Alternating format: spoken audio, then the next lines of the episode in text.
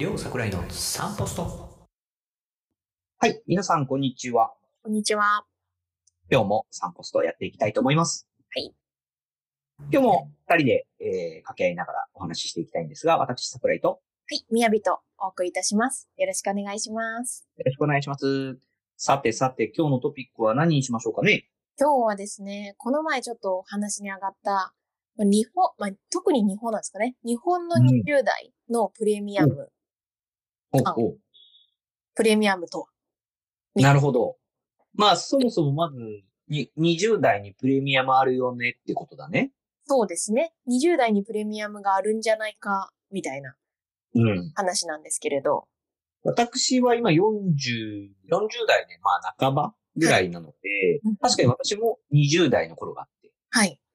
で、宮城さんも多分20代を駆け抜けてきた、ちょうどそんなタイミングですかね。そうですね。ちょうど今年30になったので、またいだっていう感じですね。うんうんうんうんえっと、どちらかというと、えっと、20歳になってからのさ10年間なのか、それとも社会に出てからのプレミアムなのかっていうと、うんそれは両方かな？どどういう感じなんだなんかこうそこで話してたところでは、まあ、どちらかというと、社会人になってからの20代のプレミアムな感じうんなんです。で、そうすると、えっと、大学卒業して22とか3とか、あとは、まあ、留学してたり、留年してたり、えー、院に行ってたりすると、25、6になるかもしれないその数年間ぐらいで、はい社会から、こう、得られるもの、もしくはそこで何かチャレンジすることに対するプレミアムっていうのがあるよね、みたいな感じですかね。そうですね。なんかこう、私は、えっと、私今個人でお仕事をしていて、うんそれが27から完全に一人で始めて、それまで2年間副業をしてたので、実際には25ぐらいからフリーランスで動いてたんですけど、うん。で、なんかそうすると、まあ若いうちはいろいろ体験したらいいよ、みたいな話もありますし、まあ同じような世代の人から、20代のうちにこういうことやっておこうかな、みたいな、まあ、相談もいただいたりするんですけれど、うん。で、それって、まあなんか20代ってまず、その何でもやってみなよ、みたいな、やっぱこうイメージが他の人からもありますし、何かができた時に、若いからすごいよね、みたいな。若いからね若いのにすごいよね、とか。うん。うん。若くて頑張ってるね、みたいな。うん。んですけれど、まあそのなんかプレミアム感をちょっと揶揄するような表現になりますが、私も30代渡りますけれど、なんか30になった途端、突然、うん30になったのにまだやってるのみたいな。うん。なんかそういうこう、突然の逆転がないっすかねみたいな。なるほど。ちょっと付け離される感じ？そう、なんか、え、まだ、まだっていうか、そう、突き放される感じです。なんか、20代みたいな感じで、やろうと思ってない、みたいな感じで、急に、そうそうそうそう。あの、爪痕っていうかね、爪が立立てられるというか、はいはい。うーん。その今お話聞いててね、すごく気になったのはやっぱり、えっと、キーワードで言うと、影括弧、のになんですよ。うんうんうんだって若いのにとか、うん。30なのにとか、うんうんうん。こののににすごすごくいろんなものが込められてると思っていて、はいはい。で、私よく20代の子たちに相談を受けたりとかアドバイスをする機会がたくさんあったので、うんうんうん今よく言っていたんですけれども、はい。この若いのに頑張ってるは、うん。マイナスだと思った方がいいようんうんっていうふうに実は伝えていたんです。特にうん。実力があってう、ん。これから伸びるだろうと思う子たちには、もっと、あの、いけるというエールも込めてうん、この話をしてたんですよ。ああ、はい。うんこれはまさに、えっと、20代プレミアムをうん。プレミアムとして、なんかこう、ちゃんと認識した方がいいっうん。ていうメッセージなんですね。はい。で、多分、あの、私もですね、まあ、最近あんまり言わないんだけど、若いのに頑張ってるねとか、うん若いのにすごくしっかりしているっていう言葉って、うん言葉の本質に何があるのかって話なんですよ。うんうんうん本当に頑張ってるんだったら、うん若いのにってつけないんじゃないかなって実は思うんです。うんうん。わかります。すると、若さという、うんなんだろうね、こう、荒削りで、うんまだ未発達っていうものがあるにもかかわらず、はい。そこそこ頑張ってるみたいな表現だと思うんですね。うんうんうんうんそれはどちらかというと、上から下にものを見てる感じで、僕はあんまり好きじゃないので、失礼に当たるような気が実はする言葉なんですよ。あー、なるほど、桜井さん。若いのに頑張ってるって、じゃあうん若くなかったら頑張ってないってことですかと。だから若いのに89点取れてるって、うんそのプレミアム外したら65点ってことですか？っていう、取り返してもいいぐらいの言葉なんじゃないかなって実は思う。んんんはい。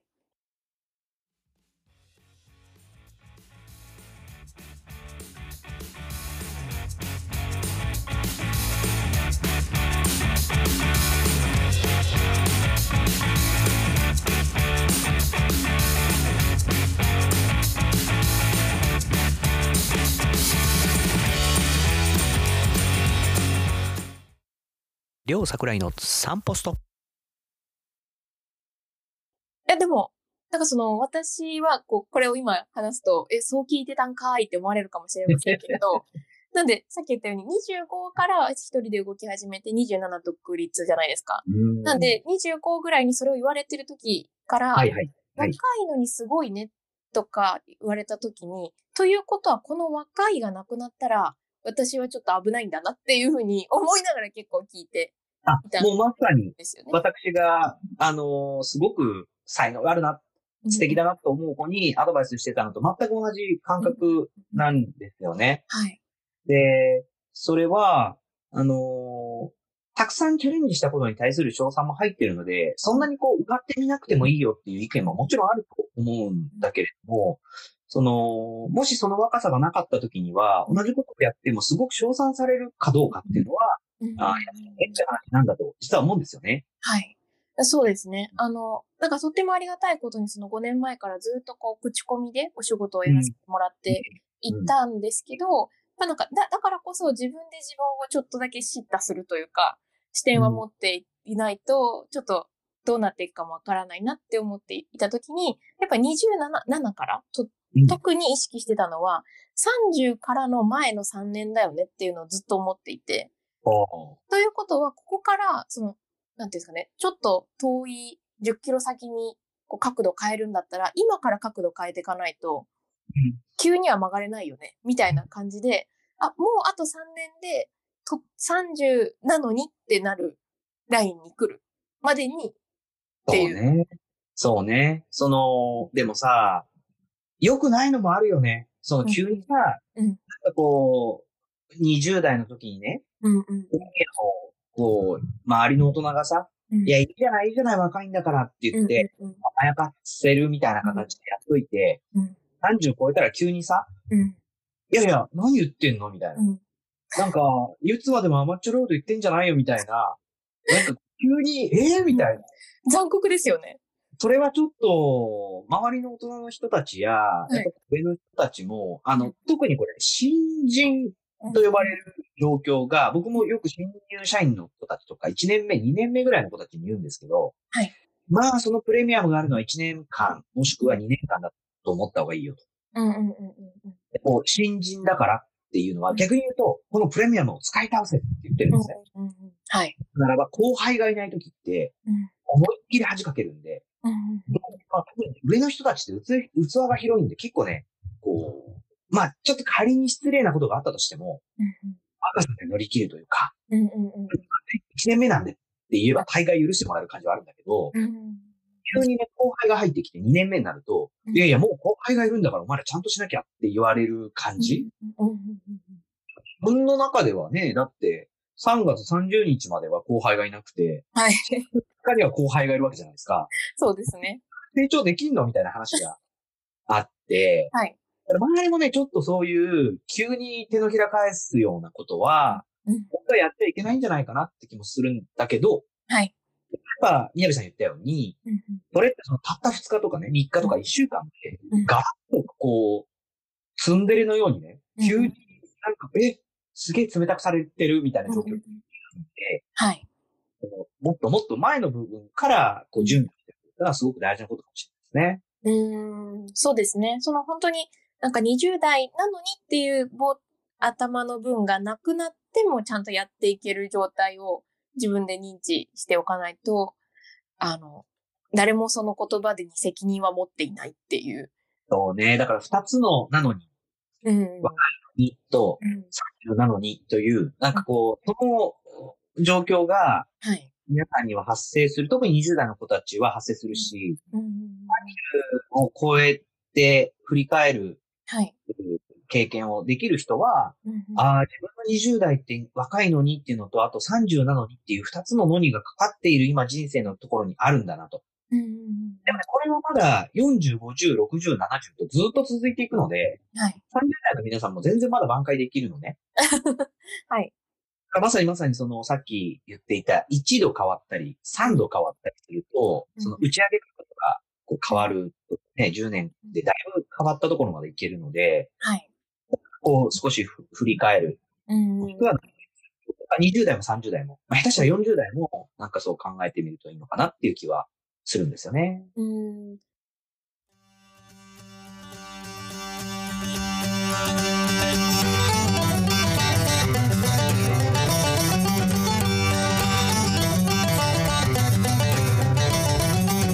りょうさくらいの散歩ストそうですね。なんか本当に私20代はいろんなことに挑戦したり、その分野も変えて勉強したりとかして、うん。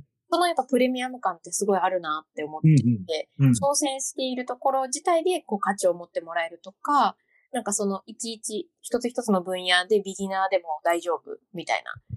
そこはこうそれを使い倒せたらいいな、だろうなって思いますけど、そこからはやっぱなんかこう、だんだん磨くみたいな感じの意識になっていくのもやっぱ一つなのかなっていう気はしますね。そうですね。私ももう随分前なんですけど、20代の頃を考えると、はい。やっぱりある種のノリというか、うんうん。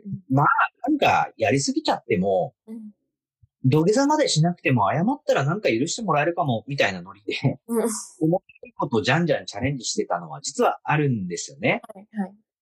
10代の頃って本当結構そのプレミアムをどう活かすかって言ったら、やっぱりこうちょっとやりすぎるとか、なんか自分がやれるかどうかわからないことをやってみるみたいなことは、まだ怒られたとしても、うんうん。って言っててへって言えるうんうん。それをチャレンジしてもらいたいなって実は思うんですよ。はいはい。で、それが後で融合される気がしていて、うん私の頃は特に IT 業界にいたので、IT 業界って結構 IT バブルが2000年にあって、うんまあ IT バブル闘争に崩壊するんだけど、はい。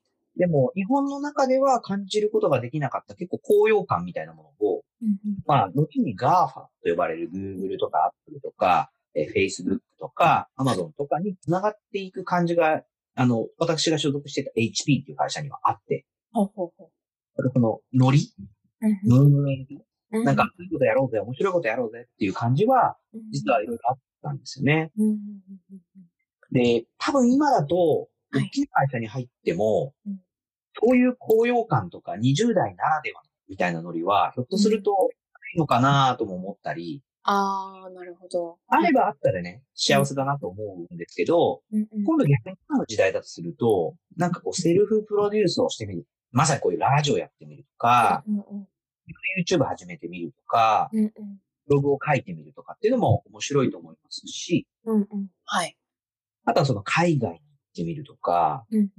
1年間思い切って別の国で働いてみるとうか、んこういうこともなんか20代だと、まだ潰しきくなって実は思うんですよね。うーんなんかチャレンジしてみるっていうのも面白いのかなっていう気は実はしています。なるほど。なんかこう、範囲というかエリアを広げるみたいうんな感じなんですかね？未知の体験を、ところそうですね。あの、とっても有名な言葉だし、こういうの大好きな人たちがいるんで、あの、気をつけて発言しますけど、あの、スティーブ・ジョブズと呼ばれるね、はい。天才がね、いましたね。うんあの方が、あの、卒業式のスピーチでも喋ってましたし、いくつかのインタビューで喋ってる、 connecting dots、ああ、はい。点を繋いでいくっていう話なんですけど、はい。これが僕が一番その大事なポイントだと思うのは、うん自分の、これね、前回かな少し前にも話して、自分の心地いいゾーンに点を打ってると、うん範囲って狭くなっちゃうんですよ。うん点はいつか線になり、面になり、立体になっていくんだけれども、はい。20代から見ると、なんでこんなことをっていう雑用とか、うんうん20代で無茶振りされて、え、私がやるんですか？みたいなことってあるんです。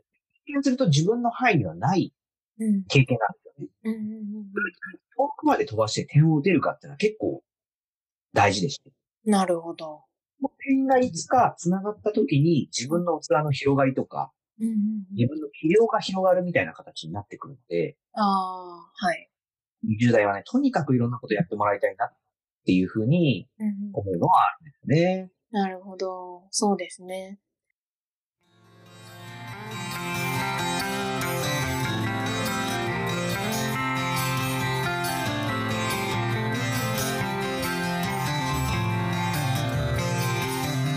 両桜井の散歩ストップあの、本当この20代、まあ、特になんか日本らしい考えでもあるなと思う思うんですけど、20代はとか、うん30代はみたいな。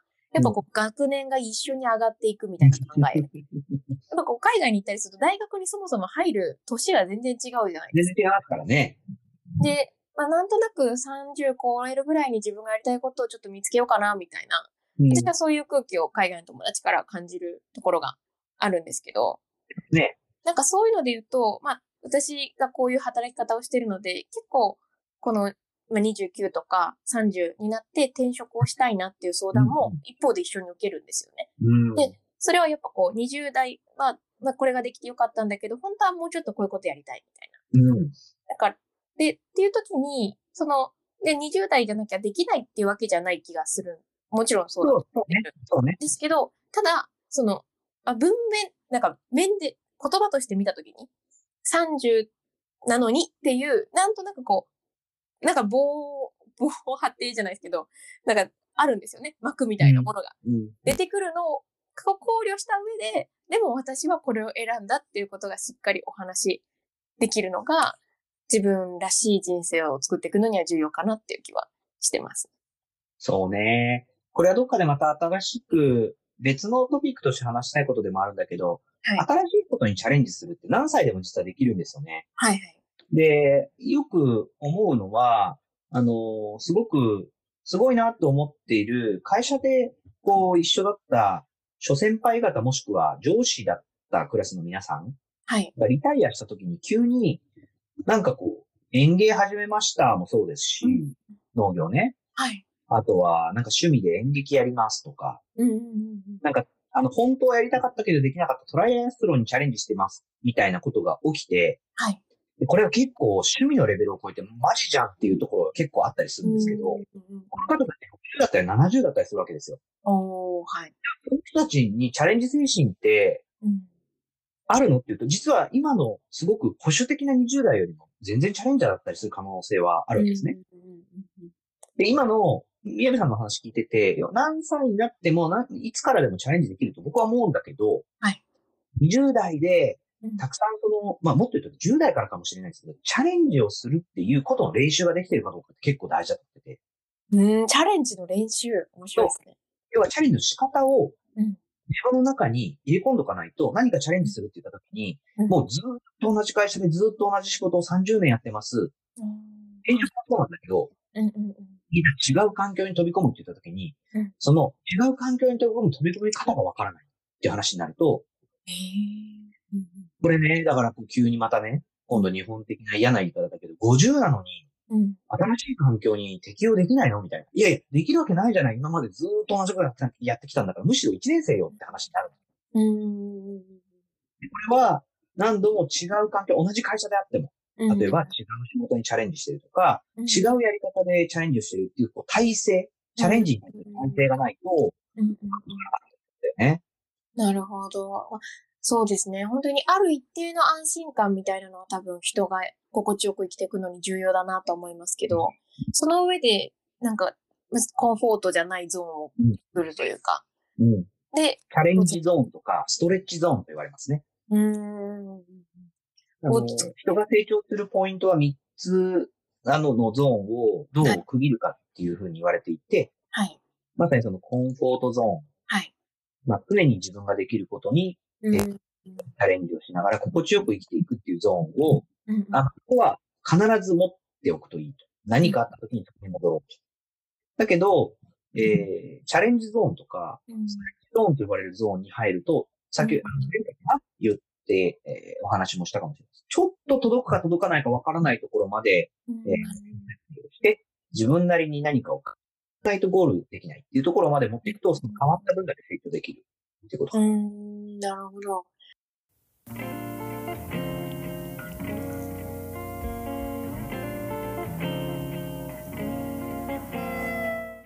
両桜井の3ポスト。その挑戦の仕方の話さっきありましたけれど、桜井さんがそのチャレンジゾーンを作るためになんか心がけたりやってらっしゃることってあるんですか？ああ、ありますよ。うんうん、あの、私は、その、これね、長くなっちゃうからまたちょっと違うトピックでいこうかなっていう気もするけど、あはいはい。レッドゾーンってあるじゃない？うん。赤線、要は、えっと、黄色信号があって赤信号があるじゃないですか。ああ、なるほど。はい。信号がコンフォートゾーン、黄色信号がそのチャレンジゾーン、で赤信号で、そこからその飛び出してしまうと、実はそこをパニックゾーンって言うんですね。なるほど。今の環境と今の状況では僕ではコントロールできなくなって、自信を失ってしまったり大きく傷つくっていうのがパニック。はいはい。でね、自分としては赤だと思ってるものが、うんうん何度も黄色でチャレンジしてると、黄色の幅が広がるんですよ。へえ、はい。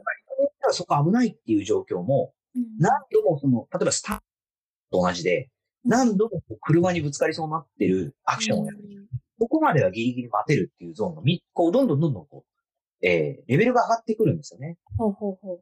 だからこう、スタントマンが車にぶつかる瞬間に毒とかね、綺麗に当たるっていうことで言うと、普通の一般の人からするともう3メートル手前で危ないって思うんだけど、うんその人からすると1メートルでもまだ危なくないって思うかもしれないみたいなことが、はい。こう、人の連度というか習熟度によって全然変わるんですね。なるほど。はい。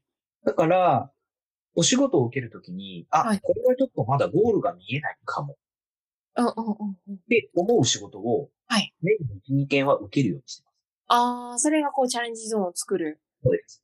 で、それ10件、20件やっていくと、うんうんその最初に見えなかった度合いが、うんうん1割見えないと、9割やれるって自信でやれるじゃない、うんうんうんはい。で最近僕は、えっと、1割見えたらやるようにしてる仕事を、なるほ1個か2個受け取ることがあるんですね。ど。うーん。残り9割は見えません。チャレンジゾーンですね。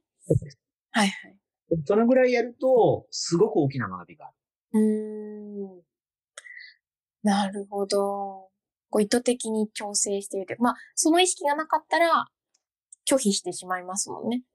そうですね。で、あとは、パニックになる条件とか、パニックになる状況っていうのを、実は自分で一度体験した方が良くて、うーん。条件が重なるとパニックになるの。はい。こういう条件になると、要は自分のモチベーションが下がって仕事がうまくできないなっていう条件がいくつか重なったときはお仕事をお断りすることもあります。うーん。はい。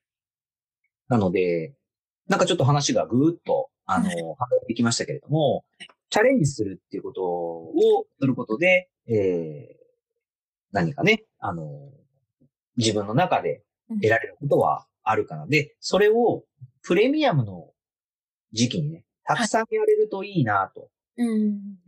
思って、はい。ぜひ20代の状態で、もしくは10代でもいいんだよね。はい。だから、あとは、それを辞任するっていう必要があるので、過去やってきた。これはやっぱチャレンジだなっていうことを意識しながらやってもらえると嬉しいなというふうに思います。ね。そのミニチャレンジ、まあミニというか、ミニチャレンジの蓄積が20代、30代になった時にいろんなことをチャレンジしていきやすい。生きれるよね。で多分、みやみさん最初にお話しした時に一番大きなポイントだったのは、その20代ではい。プレミアムが乗ってる状態は当たり前だと思うなみたいな話だったのかなってちょっとそうですね。はい。だからそこは今20代、はい。まあ、社会人にとっての20代ってフレッシュな状態なんですよね。うんうんえーっと、よちよち歩きで、みんながこう、ケアしてあげないと歩けない赤ん坊みたいな、その状況を多分、社会人としてはうん見てる傾向がある。特に日本企業はそういうところがあるかな。日本社会はそういうところがあるかなって思うんですよね。うんうんうんそれは、うん、まあ、えっと、社会人で言うと赤ん坊なんだけど、はい。人間で言うと結構な年を出てきてるので、はい。あの、なんかすごく心地いいって言って 10, 10年間というかね、30代までを伸び伸びやるっていうのもあるんだけど、はい。ある日突然急にあの、え、もうお前大人だからちゃんと自分で歩きなさいって言われることもあるので、そうですね。この辺はその少し意識をして自分の中で考えてもらえるといいかな。そんなお話だったのかなっていうふうに。はい。本当に。で、まあ、企業さんに入っていらっしゃったら、そこの中でも、やっぱ、しっかり育っていただき、育てていただける環境にあると思うんですけど、まあ私は多分フリーな仕事やってるので、特にフリーな方には、こう、同じようにこの思いを共有していたいなとは思います。最近はあの、独立もできるし、はい。あのいくつかのお仕事をなんか掛け持ちしながらとか、うん。あの、業務委託的にお仕事をもらいながら自分のやりたいことをっていう人たちも増えてはいきたりするので、うんそういう人たちには特に、あの、こういう言葉が、なかなかあの先輩からも伝わりづらいし、うんなんかこう、そういう言葉をちょっとこう、届けられるといいなぁなんて思いながら聞いていました。はい。ありがとうございます。なんでそうで、すね。なんかその、近しい環境にある、もしくは、で、あ、私こういうことを思ってますみたいなことがあれば、ぜひ、お声をかけていただけると嬉しいですね。そうですね。なんかこちら聞いていただいて、あ、まあ自分もそう思っていたっていう方もいらっしゃるかもしれないし、うんまあ、言ったら気づいたっていう方もいらっしゃるし、あ、そのことはむしろかける側でした、みたいな。そうね。かける側もね、ちょっと一応議論してみたいなとは思うけれどもね。うん。こういうね、なんかこう、若者だからって言って甘やかしといて、はいなんか、だったら、いや、お前らはもう若者じゃないなんて言って、崖から落とすみたいなことは、今の時代に合わないなとも思うから、そうですね。声かける側も気をつけなきゃねっていう話も含まれた今回の話でした。はい。ぜひ、なんかそのあたりの共感など、またありましたら、えっ、と、アットマーク、ツイッターの場合は、ツイート、ツイッターで、ハッシュタグですね。sunpost、ハッシュタグ3ポストでつぶやいていただきますと、私たちが見に行くことができます。そして、はいもしくは、あの、概要欄の方、こちらのポッドキャスト番組の概要欄の方に、えー感想フォームを貼っておりますので、よかったら一言でもお送りいただけると、とても励みになります。ありがとうございます。はい。では、今日はこの辺で、はいえーまた次回をお楽しみにしていただければと思います。はい。ありがとうおございます届けした。のは、私、桜井と。みやびでした。はい。では、また皆様。バイバーイ。バイバイ